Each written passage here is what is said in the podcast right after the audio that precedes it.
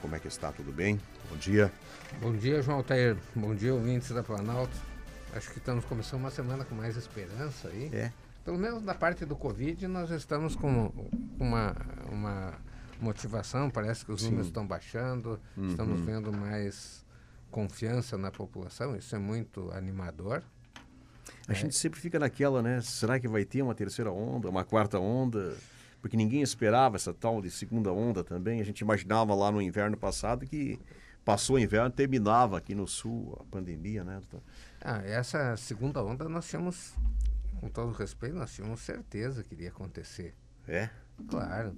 O que nós ah, buscávamos é, com, com as estratégias que foram adotadas de lockdown é que não tivesse essa onda.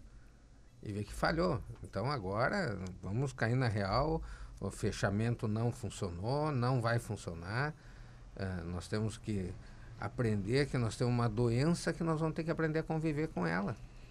Essa, nós não vamos eliminar o coronavírus, essa preocupação, se nós não encararmos a doença.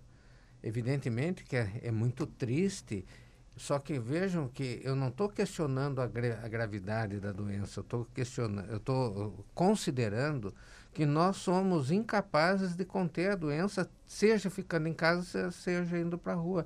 Em qualquer situação, qualquer não só morte é muito triste, mas também é triste sequelas que podem ter da, da doença e que nós temos que nos preocupar com isso, evidentemente. Mas nós temos que fazer a vida voltar ao normal. Hoje as pessoas estão.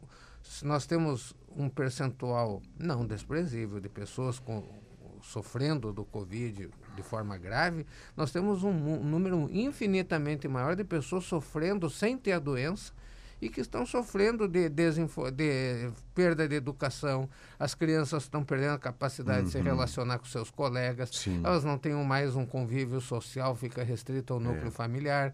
Então nós estamos tendo um dano social muito grande e às vezes irreparável. Uma criança que, que já tá, vai para dois anos, que ela já está segregada da família, da, da, do ambiente de escola e tal, ela vai ter dificuldade. É como se ela tivesse que agora recomeçar com seis anos o que ela deveria ter feito na evolução nos quatro. Então nós vamos ter uma consequência, nós temos que, o quanto antes, pelo menos disso, nos livrarmos. Sim. Imagina alfabetizar uma criança de 6, 7 anos através da internet, né? É impossível, né? É, Embora todo o esforço de um professor, enfim, como é que tu vai fazer um- uma criança de 6, 7 anos se concentrar lá do outro lado, num país onde 40% da população, inclusive, não tem internet, né? É, e nós temos, eu tenho observado assim professores, eu atendo no consultório muitos professores que eles no início eles se sentiam motivados, ai que bom que tem internet, que tem isso. Só que passado um tempo eles começaram a ver que eh, o que está acontecendo é que eh, o professor não tem capacidade de avaliar o quanto ele está ensinando. O Sim. aluno não tem capacidade de entender e não tem uma comunicação para que um esteja vendo, "Me fa- vamos ver você fazer o exercício, como é que está fazendo. Ah, não está a conta, não, não é assim que se faz. Ele não tem essa, esse suporte que teria numa sala de aula. É. Então, eh, não há dúvida que há um prejuízo muito grande na educação. E isso frustra. Imagina um médico que quer. ter- A Uhum. nossa a situação em relação ao tratamento precoce. Nós queremos que isso venha a funcionar e não conseguimos, a gente fica extremamente frustrado. E a Uhum. mesma coisa, um professor que ensinar não consegue ensinar, Sim, ele fica triste, Mas fica imagina. decepcionado. é. Olha aí, ó. A vereadora Ada Cristina, infelizmente teremos sequelas irreversíveis, disse ela. O Alex Luiz Santos, bom dia. Sempre estou ligado na Planalto News e acompanhando as informações do Dr. Carlos Augusto Madaloso, né? A Zaira também manda um bom dia, a Jane Machado também manda um bom dia. Lembrando que o nosso WhatsApp aqui é o 99968-730. Você pode interagir com no nosso programa também.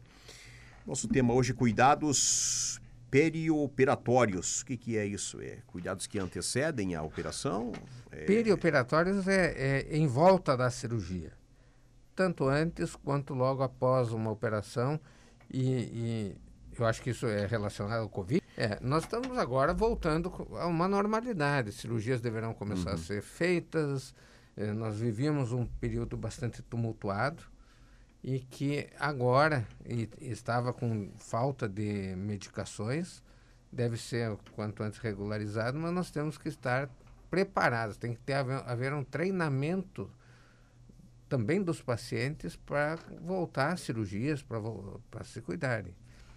Então, esses cuidados perioperatórios envolvem o que, que um paciente deve fazer, o que, que a equipe deve orientar para que seja feita não só a bariátrica, claro, eu estou falando aqui da bariátrica, mas de todas as cirurgias eletivas. Então, nós temos, uh, assim, ó, qual seria a pior situação que nós poderíamos ter? Operar alguém que está com o vírus. Nessa situação, eu fazendo agressão cirúrgica, intubando hum. o paciente, eu vou aumentar o risco da, de uma cirurgia. E o paciente pode ter o vírus e não ter, não ter sintomas ainda, não ter desenvolvido sintomas. Tá?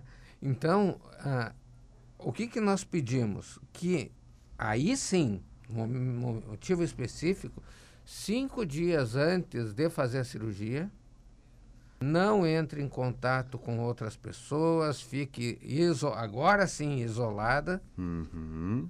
Tá? Quando faz a cirurgia, se a gente pede, e é questionável isso, mas é, nós pedimos um teste para confirmar se a pessoa já teve o Covid, se ela tem imunidade, se ela não teve o Covid, se ela tem o vírus. Existe uma chance grande falso negativo, mas o que nós podemos fazer é nos cercar de todos, tudo que existe. E o que nós podemos fazer é isso. Mesmo assim, existe um percentual pequeno de que o paciente tenha o vírus e possa ser operado em vigência da, da infecção.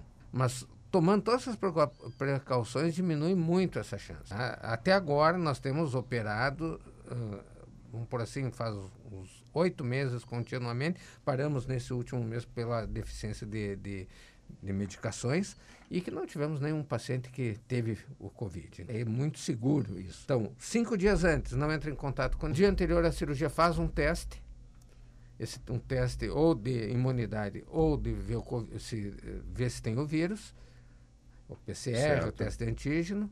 Depois da cirurgia, agora falando especificamente na é. bariátrica, mas servem para as outras também, por 14 dias o paciente não deve entrar em contato com ninguém além de uma pessoa fixa que a gente saiba que não tem, ele só fica em contato ou com a esposa ou no máximo com os filhos, os filhos também não ficam saindo de casa, para que ele não tenha contaminação nos 14 dias. A Olha partir aí. dos 14 dias, aí vamos imaginar que ele se contamine, ele vai ter sintomas com 20. Uhum. E aí já é bastante tranquilo, na maioria das cirurgias já houve uma recuperação. Olha aí, ó cinco dias antes, 14 dias depois, quer dizer, uns 20 dias aí de isolamento total. Cirlei Trombeta, bom dia, ótima informação, doutor Carlos Madaloso, Patrícia Oliveira também, é muito bom ouvir o coerente médico. O Sandro Luiz, bom dia, ótimo programa, obrigado pelos esclarecimentos precisos e isentos de qualquer ideologia política. O Luiz Godóis, a sequela maior foi o pânico que criaram, diz ele. Mais mensagens, o Paulo Andrade também é, está. Bom dia, comecei a assistir agora, com todo respeito, essa distância social de vocês dois no estúdio é adequada, né? Pergunta aqui o, o Paulo Andrade, olha, talvez não seja a mais adequada, teria que ser um pouco maior, mas é, o nosso espaço aqui é, é, é, limitado, né? E o senhor já passou pelo, pelo Covid também, né, uhum. doutor Madaloso? é, mas eu acho que tá, é, procede, só que tem uhum. uma coisa. O distanciamento social, uhum. ele, é, ele deve ser utilizado quando tu tem, sobretudo, pessoas que tu não tenha um, um acesso muito fácil. Ele, por exemplo, se eu tô, estou num supermercado e a pessoa que tiver o, o sintoma, ela não vai avisar as pessoas que estavam próximas, tá? aí fica difícil. Agora, por exemplo, eu estou aqui com, com o João Altair. Se ele tiver sintoma, ele vai me avisar amanhã, olha, todo mundo que entrou em contato com ele, olha, eu comecei com sintomas, já inicia o tratamento Sim. precoce. Então, claro, se puder, quando há possibilidade de ter um distanciamento, é verdade. Mas é muito difícil Sim. no dia a dia nosso nós ficarmos a dois metros de distância toda. Não, Onde nós formos, dois é. metros de distância, não tem. não tem. Num ônibus não tem distanciamento social. Num, é, a vida tem que a seguir. A vida segue. Só que nós temos que tomar precauções, acho que tem, é prudente o que ele está dizendo, que tem que cuidar, mas tem que estar atento aos sintomas. Vejam que os pacientes que desenvolvem sintomas e iniciam o tratamento logo no primeiro e segundo dia têm uma evolução muito boa, né? É, dificilmente vai ter um quadro muito grave. Uhum. Tá? Um outro fator que eu gostaria ainda de dizer é para quem está nos ouvindo é assim, ó. Uh, o que, que se pode fazer para diminuir a chance de infecção? Nós falamos para evitar o contato com pessoas nesse período. Mas ainda existem, nós adotamos na clínica, que é tomar ivermectina por quatro dias antes da operação. Também. Porque diminu vai diminuir a chance dele ter, a ivermectina diminui a replicação viral. Então, quatro dias de ivermectina antes da operação isso vai dar uma proteção por 15 dias. Né? Uhum. E os que tiver, fizerem a vacina, eles devem esperar. Uh, é que daí depende da vacina, mas eles não devem fazer. Uh, eu estou considerando que tem as duas doses. Eles devem esperar o tempo de imunização, que geralmente é em torno de 30 dias. Então, eu fiz a segunda dose, eu devo esperar uns 30 dias para daí pensar em fazer a cirurgia. Sim. E aquele que teve o Covid? Uhum. Ele teve o Covid, quando é que ele pode fazer a cirurgia? Olha aí, ó. Tá? Ah, aí entra um fato que nós temos que lembrar que nós temos o quadro da infecção, da inflamação e temos quadro de sequelas da doença. Então, se a pessoa teve um, teve um, um, um Covid, tratou precocemente, foi, evoluiu bem, uma semana não tinha mais nada, não teve uh, sintomas tardios, é que depois de uma semana pode surgir a fase inflamatória. O paciente está indo bem, bem, com esse novo vírus, ele praticamente não sente hum. nada no início. Sete, oito dias depois, às vezes 15 dias depois, às vezes um mês depois, ele começa a ficar mal. Então, esse paciente ele está numa fase inflamatória, não é hora, não, mesmo não tendo mais o vírus, não é hora de pensar em cirurgia. Ele tem que se recuperar totalmente. Na fase inflamatória, ele que surge 8, 10, 15 dias depois, essa fase é a fase mais perigosa da doença. Sim. Então não basta eu ter recuperado na primeira semana da doença e daí querer operar em seguida. Se recomenda que espere-se pelo menos um mês depois de ter o Covid uhum. leve. Uhum. Se o paciente teve a fase inflamatória, a fase inflamatória é traiçoeira, porque ela, o paciente está indo bem, bem, bem, de repente ele pode ter um infarto, ou ele pode ter uma é. embolia pulmonar. Então ele tem que ficar sob supervisão e não pode fazer cirurgia. Se ele teve a fase inflamatória, ele tem que esperar 60 dias para uh, poder fazer a cirurgia. Qual é o órgão que inflama? Na verdade, depende um pouco do vírus. Se nós pegarmos, por exemplo, o primeiro coronavírus que nós tínhamos era pulmão, rim. Se nós pegarmos esse de agora, é, é meio que difuso, mas pega coração, pega, uhum. pega fígado. Então ele muda um pouquinho, mas em princípio todos os órgãos são passíveis de serem inflamados. No músculo, a Sim. inflamação da dor muscular. Uhum. No coração pode dar uma parada cardíaca. Sim. O paciente está tudo é. bem, de repente tá, ah, tô livre do Covid pois e tal, é. tô indo embora do, do hospital, tô tendo uhum. alta e tem uma morte súbita, é. porque por causa da inflamação no coração que fez, às vezes trombose uhum. pequenas veias do coração, faz focos de arritmia no coração e o coração perde o compasso e para de bater. Linkando, a gente não sabe, não foi o senhor que tratou o prefeito de Coxilha, que vai ser sepultado daqui a pouco às 11 horas. Estaremos lá. O prefeito Hildo, que lamentavelmente faleceu, mas nos falaram que foi isso, a informação ele estava estaria se teria se recuperado do covid ainda estava internado ele a pouquinho teve uma parada cardíaca é, é, é, isso que o senhor está falando? Eu não sei se é o caso dele, mas, mas isso é o isso. que acontece. É o é, coágulo? Não, que não é, é só o coágulo. Pode ser embolia pulmonar. Embolia. Pode ser embolia pulmonar. Pode hum. ser arritmia do coração. Uhum. Pequenas veiazinhas do coração que alimentam o coração obstruíram. E essa obstrução... E isso deriva do Covid. Sim. O, COVID o, o, o, que, que, o que, que é a fase inflamatória? Depois de destruído o vírus ou é como se fosse o vírus explode, mata o vírus, explode o vírus. E aí ele larga pedaço dele para tudo que é lado. Hum. Esses pedacinhos vão andando e vão grudando nas artérias. E aonde ele gruda, gera um processo inflamatório que nas artérias mais finas entope. Olha só. O processo inflamatório, então, um, um pedacinho do vírus gruda na, na, pele da veia ou da artéria e essa pele uhum. incha. E como é um tubo que circula sangue, inchando para dentro é como se fosse um, um ralo que certo. tranca com gordura. Uhum. E aí para de circular para sangue. De circular sangue. E aonde parou de circular sangue, deixa de levar alimentação e oxigênio para a célula. E aí uhum. faz uma área de pequenas áreas microscópicas de necrose, de morte do, da célula, que no coração, no rim recupera, nos outros não dá grande coisa, no fígado não dá grande coisa, tá? mas que no coração pode iniciar um foco de arritmia. No cérebro uhum. acontece, Sim. as pessoas ficam mais esquecidas, as pessoas ficam uhum. mais lentas no raciocínio, tem, é, pergunta, a resposta vem mais devagar. Isso aí é porque Olha aconteceu aí. no cérebro. Mas nos, nos outros órgãos não tem uma consequência tão drástica como, por exemplo, no coração. Porque nós temos visto muito casos de pacientes de Covid que aparentemente estão melhorando, quase saindo do quadro mais crítico e dali a pouquinho perde o paciente. Então é isso, né? Normalmente é isso é, que acontece. É, geralmente é isso. Olha só a pergunta que vem aqui, doutor Madaloso, na Rádio Planalto, nosso programa Obesidade Sem Máscara. Estamos aqui com o doutor Madaloso, lá da Clínica Gastrobese. O Serafine diz o seguinte: Bom dia, doutor. Eu deixei meu carro na oficina. Agora o mecânico testou positivo.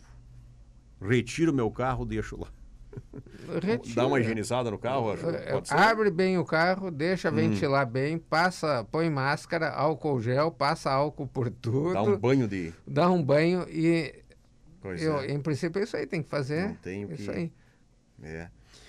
Mais mensagem chegando no nosso WhatsApp 99968-730. Bom dia, doutor. Diagnóstico de sinusopatia inflamatória é uma comorbidade a se preocupar em caso de contágio de Covid? Diz o Luciano Batista Rien. Diagnóstico de sinusopatia inflamatória. É, sinusite, é... sinusite, está dizendo. Uma ah. sinusite. Sinusite acontece agora troca de temperatura, uso de ar condicionado, uh, pólen na época da primavera. Tá? Pode acontecer com várias coisas. O grande problema é que nós não sabemos se isso pode ser ou não Covid. Então, a pessoa que começa a ter um quadro de sinusite, normalmente a sinusite ela, ela dá obstrução nasal, dá secreção nasal. Mas se ela vê que isso começa, num, começa pela manhã, de tarde tá ainda não tá a, a sinusite ela tem a característica de que ela agrava durante a noite, né? Porque quando a pessoa deita é que congestiona o nariz. Sim. Durante o dia dá uma melhorada, mas durante o dia tá pior, tá com dor no corpo. Não adianta esperar teste, uma coisa, não adianta fazer teste para ver se eu tenho que tratar o Covid. Na dúvida, trata. Eu, eu fiz três tratamentos já de Covid que não eram. Por quê? Porque se eu trato precocemente e não era, eu vou ter o parefeito dos remédios que eu tomei. Quando muito, azitromicina, um pouquinho de indisposição de estômago. Agora, da ivermectina, do, da hidroxicloroquina, não tem nada. Tá?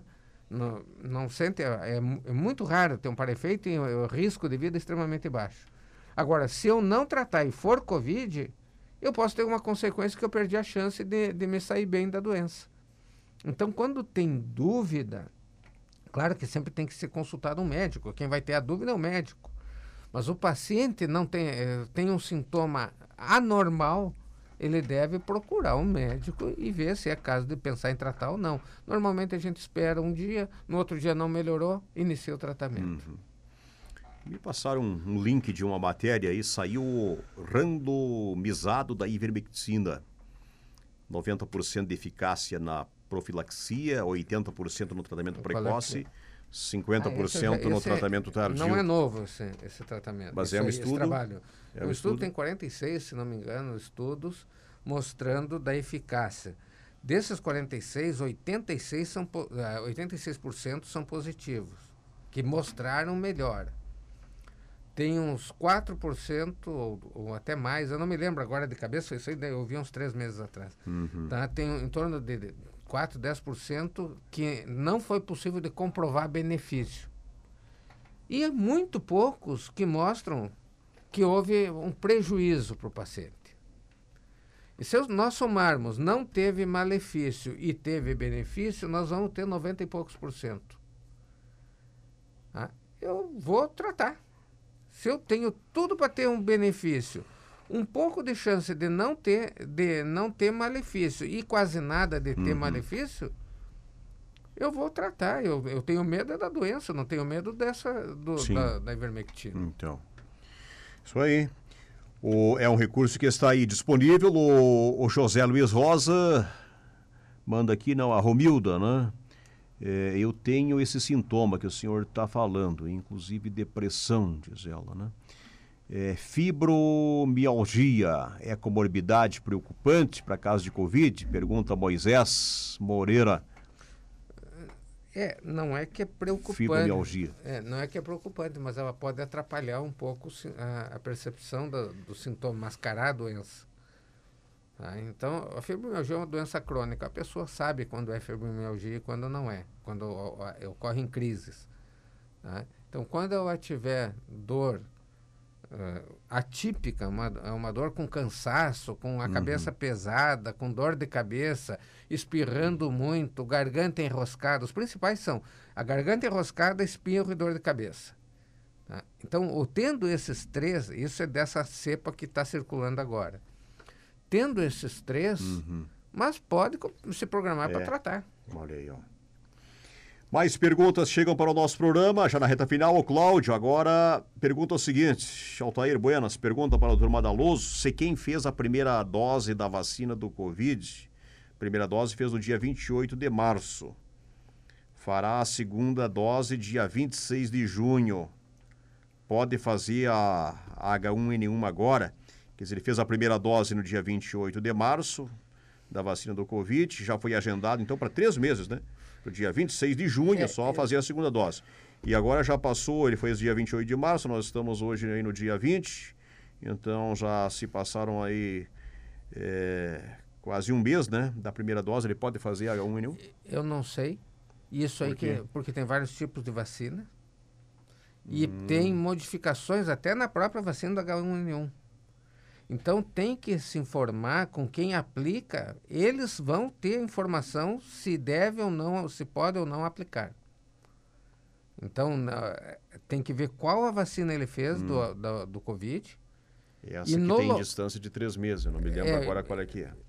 É, só que andou um período indisponível a outra e acabaram mudando. Uhum. Mas eu não sei. Então Sim. tem que ter certeza. É ir lá e perguntar qual que eu fiz. Uhum. E daí, quando onde for fazer a da H1N1, pergunta, eu fiz nesse dia, posso fazer agora ou é melhor esperar? Por que esse negócio de desse que tem que ter essa, esse distanciamento de tempo entre uma vacina para uma doença e outra, essa sobreposição de vacina, o que, que é, anula o efeito de uma, pode Não, é que ter tem efeito um colateral? Tempo, tem um tempo que leva até gerar os anticorpos. Daí gera o anticorpo quando faz o reforço o próprio anticorpo é ativado pra, com a nova dose de antígeno. O que, que é a vacina? Vacina, tu coloca um vírus que não funciona, um pedaço do vírus ou um fragmento do vírus. E aí tu gera uma resposta que o corpo fica atento àquele fragmento. E ativou um pouquinho. Quando tu faz uma segunda dose, aquele fragmento vai ativar o que já está. E aí, se o exército, vamos colocar assim, estava preparado ele não existia. Daí ele se organizou e montou uma miliciazinha lá, pequena. Uhum. Aí colocou um outro vírus e diz, ó, oh, tem mesmo. E aí reúne todo mundo e aí fica muito mais forte a resposta. Então tem umas que levam um pouco mais tempo, outras menos, para reorganizar o, o, exército da pessoa. Olha, interessante.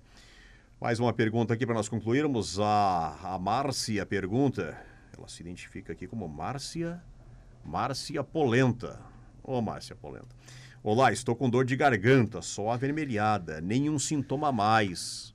O médico me receitou xarope bisolvan, Tilenol, azitromicina. O teste de farmácia deu negativo. Já tomei ivermectina há 15 dias. Amanhã vou tomar a segunda dose. Estou tomando zinco. Garganta ainda está doída e vermelhidão. Hoje vou no médico, né? O que pode ser é só dor de garganta e vermelhidão na garganta, então que ela é, tem. Pode ser uma faringite simples, tá? Uhum. Então isso o médico que está atendendo vai saber orientar qual o caminho melhor, se deve considerar ou não Sim. Uh, Covid ou não. É. Eu só lembro que a, a chance de um teste dar positivo antes do quarto dia do início dos sintomas não é muito grande. Então, por isso que o teste não deve guiar o tratamento do Covid. Quem for querer tratar Covid fundamentado no teste, provavelmente chegou tarde. Uhum. Doutor, nosso tempo se foi, mas para concluir, o Celso Canabarro, quanto tempo depois da vacina a gente fica imune? Depende do tipo da vacina. Tem umas que, inclusive, não têm sido eficientes em demonstrar imunidade. Tá? É, é, é muito controverso esse assunto. Tá? Tem, tem estudos mostrando que a efetividade da imunização é em torno de 20%, outros 50%, outros 80%. Qual é a verdade disso? Eu hum. não sei. Tá. Olha, se foi nosso tempo, amanhã